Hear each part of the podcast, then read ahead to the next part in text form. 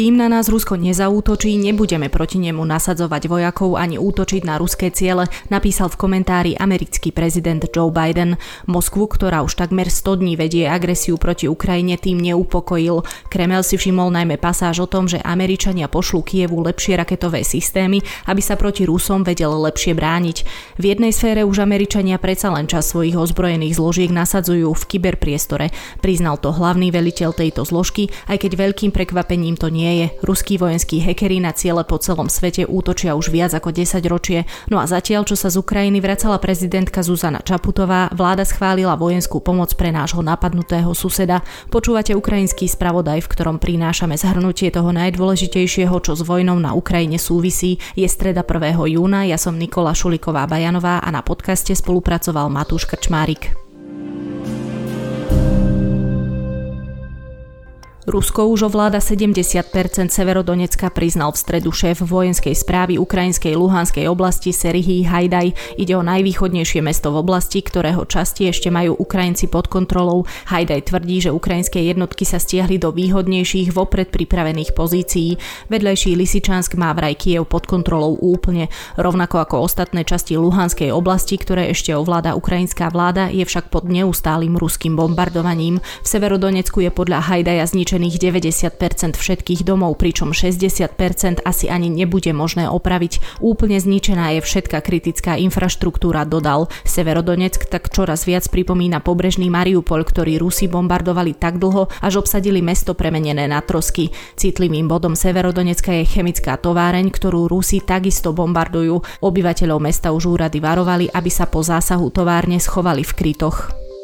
Prezident Zelenský znovu priznal, že ukrajinská armáda stráca do 100 vojakov denne, ďalších asi 500 býva zranených, povedal v rozhovore pre americkú televíziu Newsmax. Ak by to tak bolo, počet ukrajinských obetí by sa mohol pohybovať v tisícoch, ale stále pod hranicou 10 tisíc. Podľa ukrajinskej armády zomrelo za prvé tri mesiace vojny viac ako 30 tisíc ruských vojakov. Od začiatku ruskej invázie zomrelo na Ukrajine najmenej 243 detí a 446 ďalších utrpelo zranenia, uvádza ukrajinská generálna prokuratúra. V krajine poškodili takmer 2000 vzdelávacích zariadení, pričom 181 z nich je zničených úplne. Ukrajinské straty z vojny podľa šéfa prezidentskej kancelárie Andria Jermaka presahujú 600 miliard dolárov. Americký prezident Joe Biden v komentári pre New York Times s názvom Čo Amerika na Ukrajine urobí a čo nie, napísal, že jeho krajina dodá Ukrajine ďalšie moderné raketové systémy a muníciu, aby v obrane pred agresorom vedela presnejšie zasiahnuť kľúčové ciele na boisku. Zopakoval tiež predošlé americké stanovisko, že Washington si nepraje vojnu medzi NATO a Ruskom. Ak niekto nenapadne priamo Spojené štáty alebo našich spojencov, nebudeme sa priamo angažovať v konflikte. Uviedol s tým, že priamým zapojením sa myslí na nasadenie amerických vojakov alebo útoky na ruské ciele. Biden Ukrajincov nepodporuje ani v tom, aby zasahovali na ruskom území. To podľa vlastných slov nechce ani Zelenský a všetky Američanmi dodané zbrane použijú Ukrajinci len na obranu. Napriek týmto uisteniam Bidenov komentár neprijali v Moskve pozitívne. Akékoľvek zásobovanie zbraniami, ktoré pokračuje a je na vzostupe, zvyšuje riziko rusko-amerického konfliktu, povedal námestník ruského ministra zahraničných vecí Sergej Riabkov. Američania týmto spôsobom spôsobom pokračujú v taktike spred vojny, keď otvorene informujú o tom, čo v konkrétnych prípadoch urobia. Americkí vojaci na Rusko neútočia, armádni hekery však už spustili útočné operácie na podporu Ukrajiny, potvrdil hlavný veliteľ amerického kyberboja Paul Nakasone. Konkrétnosti neprezradil, tvrdí však, že všetky operácie boli v súlade so zákonom, pod civilným dohľadom a v súlade s politikou amerického ministerstva obrany. Nakasoneho podriadení podľa jeho slov denne čakajú, že by ruskí hekery mohli zautočiť na Spojené štáty. Práve preventívne operácie Američanom pomáhajú odhaľovať zahraničných hekerov a ich postupy skôr, ako ich využijú proti Amerike. Obilie nemožno používať ako vojnovú zbraň, povedal v jednom zo svojich odkazov smerom k Ukrajine pápež František, vyzval preto na odblokovanie dodávok obilia, ktoré uviazli v ukrajinských prístavoch a v iných častiach napadnutej krajiny, ktorá býva tradične označovaná za obilnicu Európy. Na ukrajinské, ale aj ruské plodiny čakajú ľudia najmä na Blízkom východe a v Afrike. Výpadok dodávok však zvýšil ceny plodiny celosvetovo. Kremel prostredníctvom hovorcu Dmitria Peskova reagoval tak ako v posledných dňoch. Za zastavením dodávok podľa neho neho nie je vojna na území kľúčového pestovateľa obilia ani to, že Rusko blokuje ukrajinské prístavy na Čiernom mori, ale západné sankcie proti Rusku a Kiev.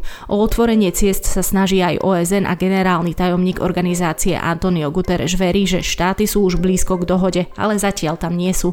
Do desiatich týždňov čelíme hladomoru najmä v krajinách globálneho juhu, varovala v škótskom parlamente zase ukrajinská poslankyňa Kira Rudiková. Pripomenula, že Ukrajina pred vojnou patrila medzi popredných svetových vývozcov slnečnicového oleja, paradajok a kukurice.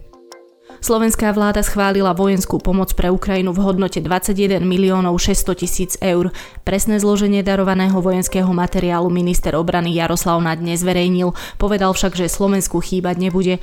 Vláda podľa neho na túto pomoc nenakupovala nový materiál, pomoc je zo skladu ozbrojených síl. Ide podľa neho presne o to, čo Ukrajina teraz najviac potrebuje. Slovensko už Ukrajine poskytlo mínometnú muníciu, množstvo tón nafty a leteckého paliva, protiraketový systém S-300 či z pleca odpaľovanú protivzdušnú obranu Igla. Vláda zároveň súhlasila s odstúpením slovenských húfnic Zuzana, tie však Ukrajina od Slovenska kúpi. Videla som veľké utrpenie a veľkú bolesť, povedala na tlačovej konferencii slovenská prezidentka Zuzana Čaputová, ktorá v útorok navštívila Ukrajinu. Videli sme množstvo zbombardovaných civilných budov. Z toho miesta bolo jasné, že to nie sú náhodné strely, ktoré sa zatúlali, ale je to cielené ničenie zo strany Ruska, priblížila.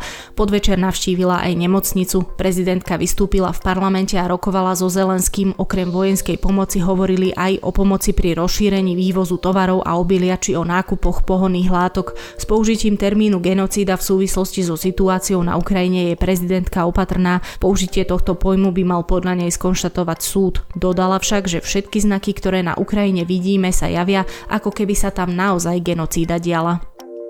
Gazprom zastavil dodávky plynu britskej firme Shell Energy Europe, aj tá totiž Moskve oznámila, že za plyn nebude platiť v rubloch, ako to požaduje ruská strana. Výpadok sa dotkne aj Nemecka, ešte však nie je jasné, o koľko plynu ide. Krajina je podľa svojho regulátora na výpadok pripravená a nahradí ho z iného zdroja. Shell potvrdil, že odmietol nové platobné podmienky Gazpromu a dodal, že pracuje na tom, aby mohol naďalej zásobovať svojich európskych zákazníkov plynom z iných zdrojov. Pre tentokrát je to všetko, počúvali ste ukrajinský spravodaj zhrnutie najdôležitejších informácií o dianí na Ukrajine. Do počutia opäť zajtra.